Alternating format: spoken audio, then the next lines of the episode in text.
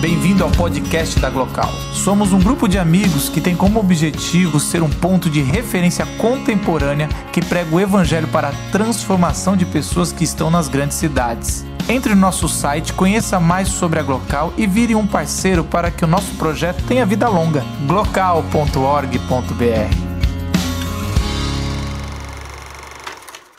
Marco, gente, é, para quem tem a minha idade e nasceu e se criou numa igreja evangélica, sabe o que, é sofrer perseguição.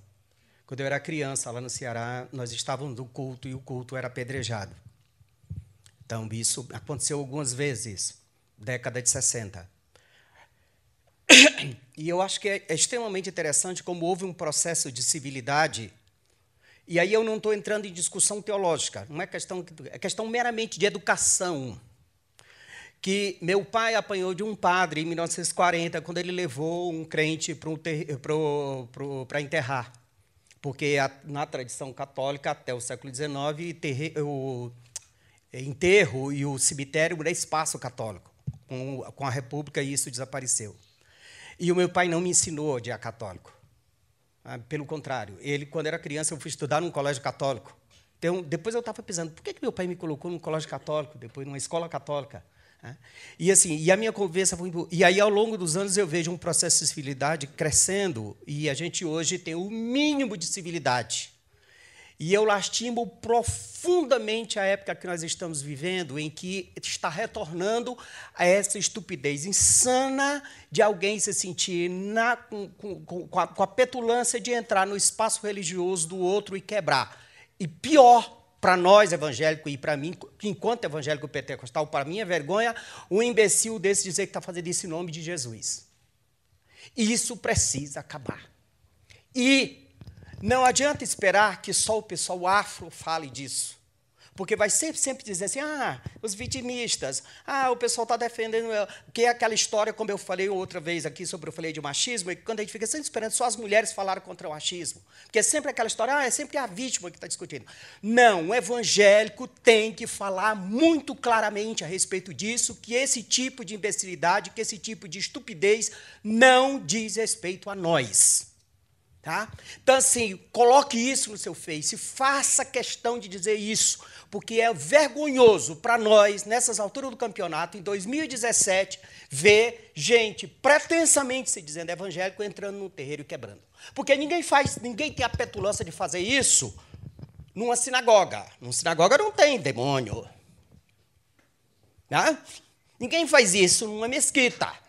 Mas se faz num terreiro, por quê? Porque é o componente socioeconômico, porque tudo quanto é religião de pobre é desvalorizado. E aí eu sou pesquisador de pentecostalismo, eu pesquisei o, nascimento do pentecostalismo.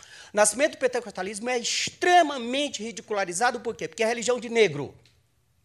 Pentecostal negro, pobre, similetrado, não pode ter direito de ter Bíblia e de interpretação de Bíblia a, a, os jornais evangélicos do início do século, tanto no Brasil como nos Estados Unidos, fazem uma. Um, um, um, a descrição etnográfica é insana a respeito do movimento pentecostal, porque é um movimento liderado por negro e por mulher.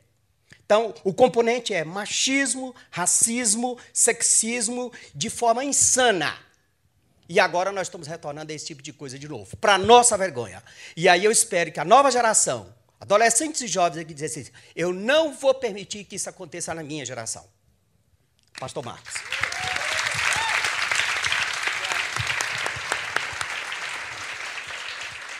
Bom, Maurício me escandalizou fazendo um selfie, não sabia que reverendo budista não faz, não pode. Vocês têm que falar com mais calma. Então, assim, é muito bom assim, é, ver o Atila aqui, muito bem-vindo, viu? Português melhor que o meu. Isso, Isso é fácil, né? Levanta a bola, tá, Gideon? Você pode. Eu não vou agradecer o Gideon, porque foi obrigado a aceitá-lo. E Luciana também, a sua fala é essencial, viu? É, a sua fala foi essencial aqui, eu acho que dá, dá o peso. A minha fala, é, a minha fala ela vem de, de uma percepção é, quero falar para os discípulos de Jesus. Então, assim, já entrando assim, o que o Gideon falou, é lógico. Eu sou ateu desse Deus, né? É, pode chamar ele de Jesus, de Deus, do que for, eu sou ateu desse Deus. E o pior disso, dessa história, é eles. Ah, mas é porque é traficante. Ué, se não fosse traficante estivesse fazendo isso? Assim, é, Para mim é pior ainda, o traficante agrava, mas podia ser que fosse. Né? O que a gente vê nas, nas, nos púlpitos e, e na TV de, de políticos, pastores, pastores políticos, com discurso de ódio esquizofrênico, falando que não, a gente ama, desde os, dos, do movimento LGBT, que é um crime que eles fazem, desde os negros e as mulheres, e aí vai legitimando é, a opressão das minorias. Eu acho que isso é um, absurdo. Eu acho que uma das tarefas da Glocal é, é, é ao, ao, ao, abrir espaços, e semana passada a gente teve uma, uma Glocal linda sobre racismo, a gente está começando a mostrar não é isso, nunca foi isso, e não vamos deixar a nossa geração viver esse horror. Esse, eu sou ateu desse Deus. Eu, eu sou um cara que é, meu, meu avô era presbítero é, de uma igreja presbiteriana em Recife, fundou uma igreja chamada Madalena. Ah, meu pai é pastor presbiteriano, minha, minha, meu irmão é pastor presbiteriano. Eu digo que minha mãe e minha irmã não são porque não pode. Ah, ainda não conseguimos essa. essa é, eu me converti aos, aos, é, em 92, aos 13 anos de idade. Mas eu tive duas conversões, eu sempre falo isso. Fiz teologia, quatro anos de teologia, fiz uma pós em teologia, mas em 2004, já como pastor, eu tive minha conversão, descobri que não tem a ver é, discípulo de Cristo com a religião cristã. Então, talvez eu sou o oposto do Maurício. O Maurício fala assim: eu não tenho Deus, mas tenho uma religião. Eu, eu não tenho religião, mas tenho Deus. E, e, e nessa descoberta, ainda é uma descoberta que eu estou vivendo, eu, eu descobri uma coisa que para mim é fundamental. assim é, Eu descobri que é, um, é, é muito incoerente um seguidor de Jesus Cristo não ser super a favor da liberdade religiosa. Não, não, eu diria que é impossível um seguidor de Jesus não ser a favor de, uh, da, dessa, da tolerância ou do respeito. Eu vou falar um pouco do amor. Quando a gente vai conhecer Jesus e Jesus está vivendo. Primeiro que o, o cristianismo, se a gente fosse falar da religião cristã, ela já nasce de uma outra religião, o judaísmo. Então ela já está trabalhando com essa pluralidade e, e depois você tem ah, Jesus trabalhando no, no, no, primeiro século, se, se revelando é, com outras religiões, Paulo tendo outras religiões, e eles eram perseguidos. Sempre na história do verdadeiro evangelho, os missionários eram perseguidos. E, aliás, a gente. É, é interessante como a gente. Os guardiões da sã doutrina hoje que vão, eles sempre que a gente é perseguido, a sã doutrina vai para o beleléu. Então, por exemplo, a gente tem isso na reforma, quando. É, eu vou falar um pouco talvez dela, mas a reforma você vê quando não dá para se viver. Quando o cristianismo era. Você tem as cruzadas, quando ele era o único. Eu não sei se quando eles iam repensar isso, mas quando se divide com o protestantismo, começa. Vamos, vamos pensar em Estado laico, né? É, a, no Brasil, quando era a Igreja Católica, a gente era uma minoria, a gente se juntou com os espíritas, se juntou com os judeus, se juntou com a maçonaria para conseguir espaços, conseguir certidão de nascimento, aonde ser enterrado. E aí, quando a gente conseguiu, é meio, meio comum a gente, cada um vai, vai. Ah, não, agora não tenho mais nada a ver com a maçonaria, agora não tem mais nada a ver com o espiritismo, e aí cada um vai seguindo a sua sã doutrina. E o que me entristece é, agora que a gente é maioria, que nem é maioria, mas mas é, é interessante que é, esse negócio de maioria e minoria, aprendi muito, nem sempre a maioria é maioria, nem sempre a minoria é minoria. Você vê os negros no Brasil, eles são minoria, mas vocês são a maioria. E Mas assim, é, é sobre posição, é sobre poder, é sobre o lugar que se habita. Então, assim, você vê as minorias. Eu, eu penso que agora que a gente descobriu um jeito que eu acho que é ilegítimo de, de entrar na política, com voto de, de cajado, né? Esse voto manipulativo, espiritual, e todas as outras coisas que a gente tem visto aqui, a gente começa a oprimir, porque quando a gente é oprimido, a gente pede ajuda. Mas assim, é muito lá no Nordeste tinha uma tem, ainda tem muita discussão entre o católico e o protestante, né? Mas eu, deixa sair uma lei, uma proposta de lei que vai cobrar imposto dos templos. Eu tenho certeza que a gente se une e vai todo mundo abraçar e falar jamais vai pagar imposto. Se junta com qualquer um. Se, se tivesse que cobrar imposto do canal, a gente se juntava também. Porque no final o, capital manda mais do que a fé uh, para muitos. E aí eu, eu tenho quatro pontos aqui, porque meu tempo já está indo para o saco, que eu, que eu acredito porque que o seguidor de, de Jesus não pode ser intolerante ou tem que ser a favor da liberdade. A primeira eu acho que o Maurício já falou, mas fica aqui como eu sou o último, vou repetir um pouco. Quando, quando, eu, quando alguém acredita na verdade, ou quando eu acredito na verdade, é, que a verdade está comigo, ou se foi revelado, eu não preciso brigar, eu não preciso me impor, porque é a verdade. E a verdade é, é a verdade vai libertar. É, é, é, e é isso. O meu filho tem dois anos e meio. E agora ele aprendeu a falar não, e ele levanta o dedinho e fala assim: não, e aí, é engraçado, eu sou pai pela primeira vez, eu estou ali, e eu. E no começo eu queria falar, não, caramba, moleque, você está doido? Porque assim, sempre apanhei. Na minha vez de bater, estão falando que não pode. Mas assim. Pô, isso está errado, né? Mas aí, aí eu fico assim. A minha, a minha tendência é falar, vou te mostrar quem é mais forte. Mas assim, depois a gente para para pensar, é tão ridículo eu querer me impor, sendo mais forte. Então, assim, Aí eu começo a conversar mais calmo, porque eu sei a verdade. A verdade é que eu posso destruir o meu filho, matar o meu filho, se a gente se, se isso for levar a sério. Mas eu sei a verdade, ele está apenas desesperado. Então, assim, primeiro, quem tem a verdade não, não precisa gritar, não precisa, não precisa é, impor nada, porque a verdade se, se, se é, será iluminada com o tempo e tem, como o Maurício falou, tem que ser vivida. A segunda coisa é, é do Estado laico que a reforma trouxe, né? senão não ia sobrar ninguém, que os protestantes e os católicos iam.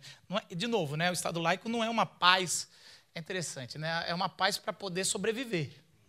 Então, o mundo prega essa paz. A paz do, do MMA, eu sei que a gente está falando de tolerância, mas a gente extravasa em algumas outras áreas. Então, eu gosto de, do MMA. E, assim, você, até o MMA, que é o vale tudo, quando você está sendo apanhando, você dá os três tapinhas é para parar. Então, uma bandeira branca é quando você levanta e fala: a guerra não vale mais a pena, ou acabou minha munição, eu não consigo mais. A bandeira branca, ela, ela é quando a, guerra não vale a pena.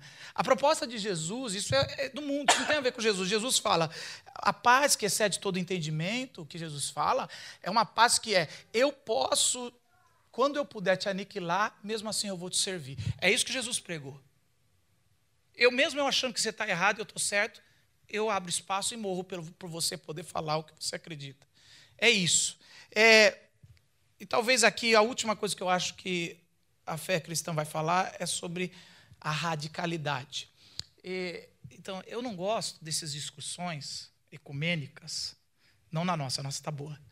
Porque, porque, geralmente é. Primeiro, esse, esse debate interreligioso é feito por gente que nem acredita. O negócio fica café com leite.